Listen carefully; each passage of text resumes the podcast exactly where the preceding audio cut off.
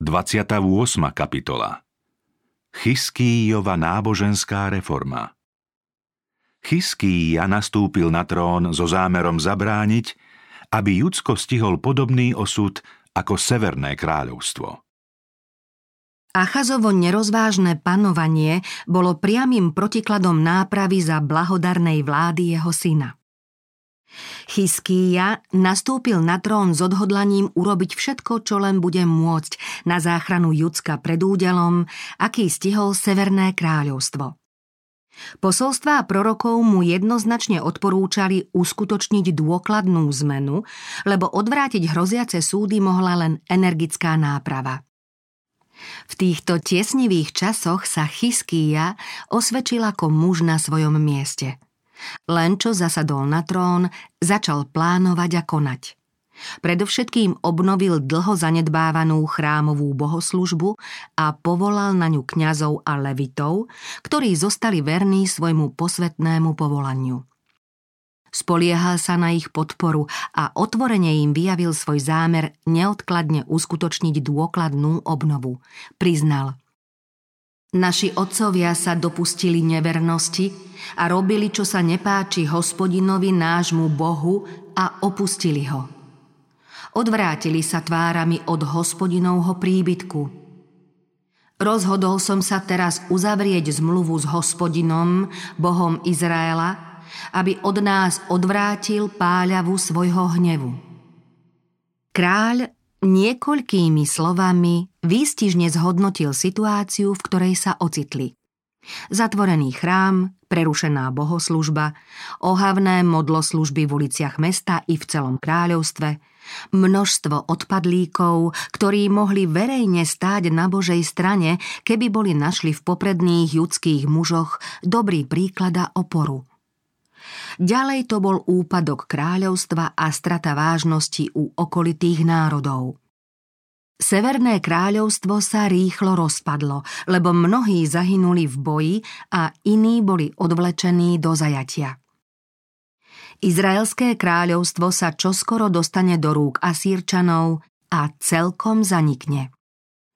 Tento údel potom určite postihne aj Judsko, ak prostredníctvom svojich vyvolených zástupcov nezasiahne sám Boh. Chizkíja vyzval kňazov, aby spolu s ním robili potrebné nápravné opatrenia. Napomenul ich: Nebuďte teda nedbanliví, synovia moji, lebo Hospodin si vás vyvolil, aby ste stáli pred ním a slúžili mu. Máte byť jeho služobníkmi a kadiť mu. Posvedte sa teraz a posvedte dom Hospodina, Boha svojich otcov. V tom čase bolo treba rýchlo konať. Kňazi sa bez meškania pustili do práce a pridali sa k ním aj tí, ktorí neboli na kráľovskej porade. Všetci sa ochotne pustili do čistenia a príprav na posvetenie chrámu. Bolo to namáhavé, pretože ten bol roky znesvecovaný a zanedbávaný, no kňazi a leviti pracovali neúnavne a úloha bola čoskoro splnená. Do Korán sa otvorili opravené chrámové dvere, pozbierané posvetné nádoby sa dostali na svoje miesta a všetko bolo pripravené na obnovu chrámovej bohoslužby. Potom, čo poprední muži mesta spolu s kráľom Chizkíjom, s kňazmi a levitmi prosili o odpustenie hriechov ľudu, konala sa prvá bohoslužba. Na oltár priniesli obeť za hriech na zmierenie pre celý Izrael. Keď sa skončili spaľované obete, sklonil sa kráľ i všetci prítomní s ním a klaňali sa. Chrámovým priestorom znova zneli chválospevy. Keď si ľud uvedomil svoje vyslobodenie z otroctva hriechu a modloslužby, radostne zaspieval Dávidovu a Ásafovu pieseň. Chizkíja a všetok ľud sa radovali z toho, čo Boh pripravil ľudu, lebo tá vec sa náhle odohrala. Boh sám pripravil srdcia popredných judských mužov, aby uskutočnili rozhodnú nápravu, ktorá by urobila prietrž odpadlíctvu. Ústami prorokov posielal vyvolenému národu jedno posolstvo za druhým, no desať teraz už zajatých kmeňov Izraelského kráľovstva ich odmietlo a zavrhlo. Zostalo tam však niekoľko verných, ktorých proroci neprestali povzbudzovať. Izaiáš ich vyzýval. Navráťte sa k tomu, od ktorého Izraelci hlboko odpadli. Micheáš vo viere vyznal. Ja však chcem hľadieť na Hospodina. Čakať budem na Boha svojej spásy. Môj Boh ma vyslyší. Neraduj sa nado mnou, nepriateľka moja. Ak som padol, povstanem. Ak sedím vo tme, Hospodin mi je svetlom. Musím znášať hnev Hospodinov, lebo som sa prehrešil proti nemu, dokiaľ neurovná môj spor a nedopomôže mi k právu. Vyvedie ma na svetlo a uzriem jeho spásonosný skutok. Takéto posolstvá zjavovali Božiu ochotu odpúšťajúcou láskou prijať tých, ktorí sa k nemu obrátia celým srdcom. Súčasne priniesli nádej mnohým unaveným v čase temna, keď boli chrámové dvere zatvorené a oni, vyčerpaní otroctvom hriechu, boli ochotní sa podriadiť. Tí, čo prišli do chrámu z túžby po odpustení a po obnove svojho sľubu vernosti Hospodinovi, boli proroctvami písma nadmieru povzbudení. Mojžišove vážne výstrahy pred modlárstvom, adresované celému Izraelu, boli preniknuté proroctvami o Božej ochote odpustiť všetkým, ktorí v čase odpadnutia odvážne hľadali Hospodina. Mojžiš povedal: Keď sa navrátiš k Hospodinovi, svojmu Bohu, a poslúchneš jeho hlas, lebo Hospodin, tvoj Boh, je milosrdný Boh, neopustí ťa, ani ťa nezahubí, ani nezabudne na zmluvu s otcami, ktorú im potvrdil prísahou. Pri vysviacke chrámu, v ktorom teraz Chizkíja a jeho priatelia obnovili bohoslúžby, sa Šalamún modlil. Ak tvoj izraelský ľud utrpí porážku od nepriateľov, pretože zhrešil proti tebe, ale ak sa obráti k tebe, ak bude vyznávať tvoje meno, modliť sa a úpenlivo prosiť v tomto dome, ty vyslíš na nebi, odpusť hriech svojho ľudu izraelského. Po modlitbe na znamenie Božieho súhlasu zostúpil z neba oheň, strávil všetky prinesené obete a Hospodinova sláva naplnila chrám. V nočnom videní sa Šalamúnovi zjavil Hospodin a povedal mu, že jeho modlitba bola vypočutá a že sa zľutuje nad tými, ktorí ho budú oslavovať v chráme. Bolo to takéto uistenie. Ľud môj však, ktorý je pomenovaný po mne, sa pokorí, bude sa modliť, hľadať moju tvár a odvráti sa od svojich zlých ciest. Vyslyším ho z neba, odpustím mu hriech a jeho krajinu vyliečím.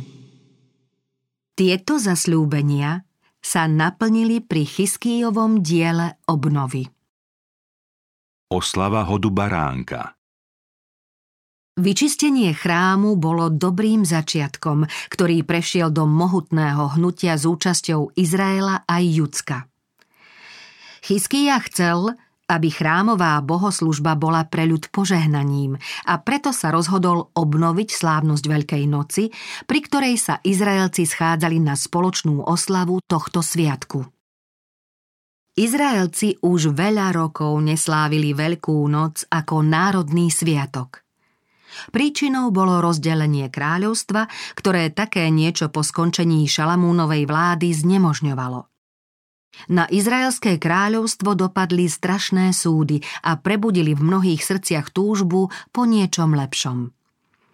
No ani varovné výzvy prorokov nezostali bez účinku. Pozvanie na slávnosť Veľkej noci v Jeruzaleme oznámili kráľovskí poslovia široko ďaleko, z mesta do mesta krajinou Efraíma, Menaššeho až po Zebulún. Toto úprimné gesto však mnohí odmietli, lebo už stratili vieru v Hospodina. Tí druhí sa však chceli kajať a poznať Božiu vôľu, preto sa pokorili a prišli do Jeruzalema. V Judsku malo pozvanie priaznivú odozvu, lebo tam pôsobila ruka Božia, keď im dal jednomyseľnosť, aby vykonali príkaz kráľa a hodnostárov podľa Hospodinovho slova, ktoré oznamovali proroci. Zástupy ľudí mali zo slávnosti veľký úžitok.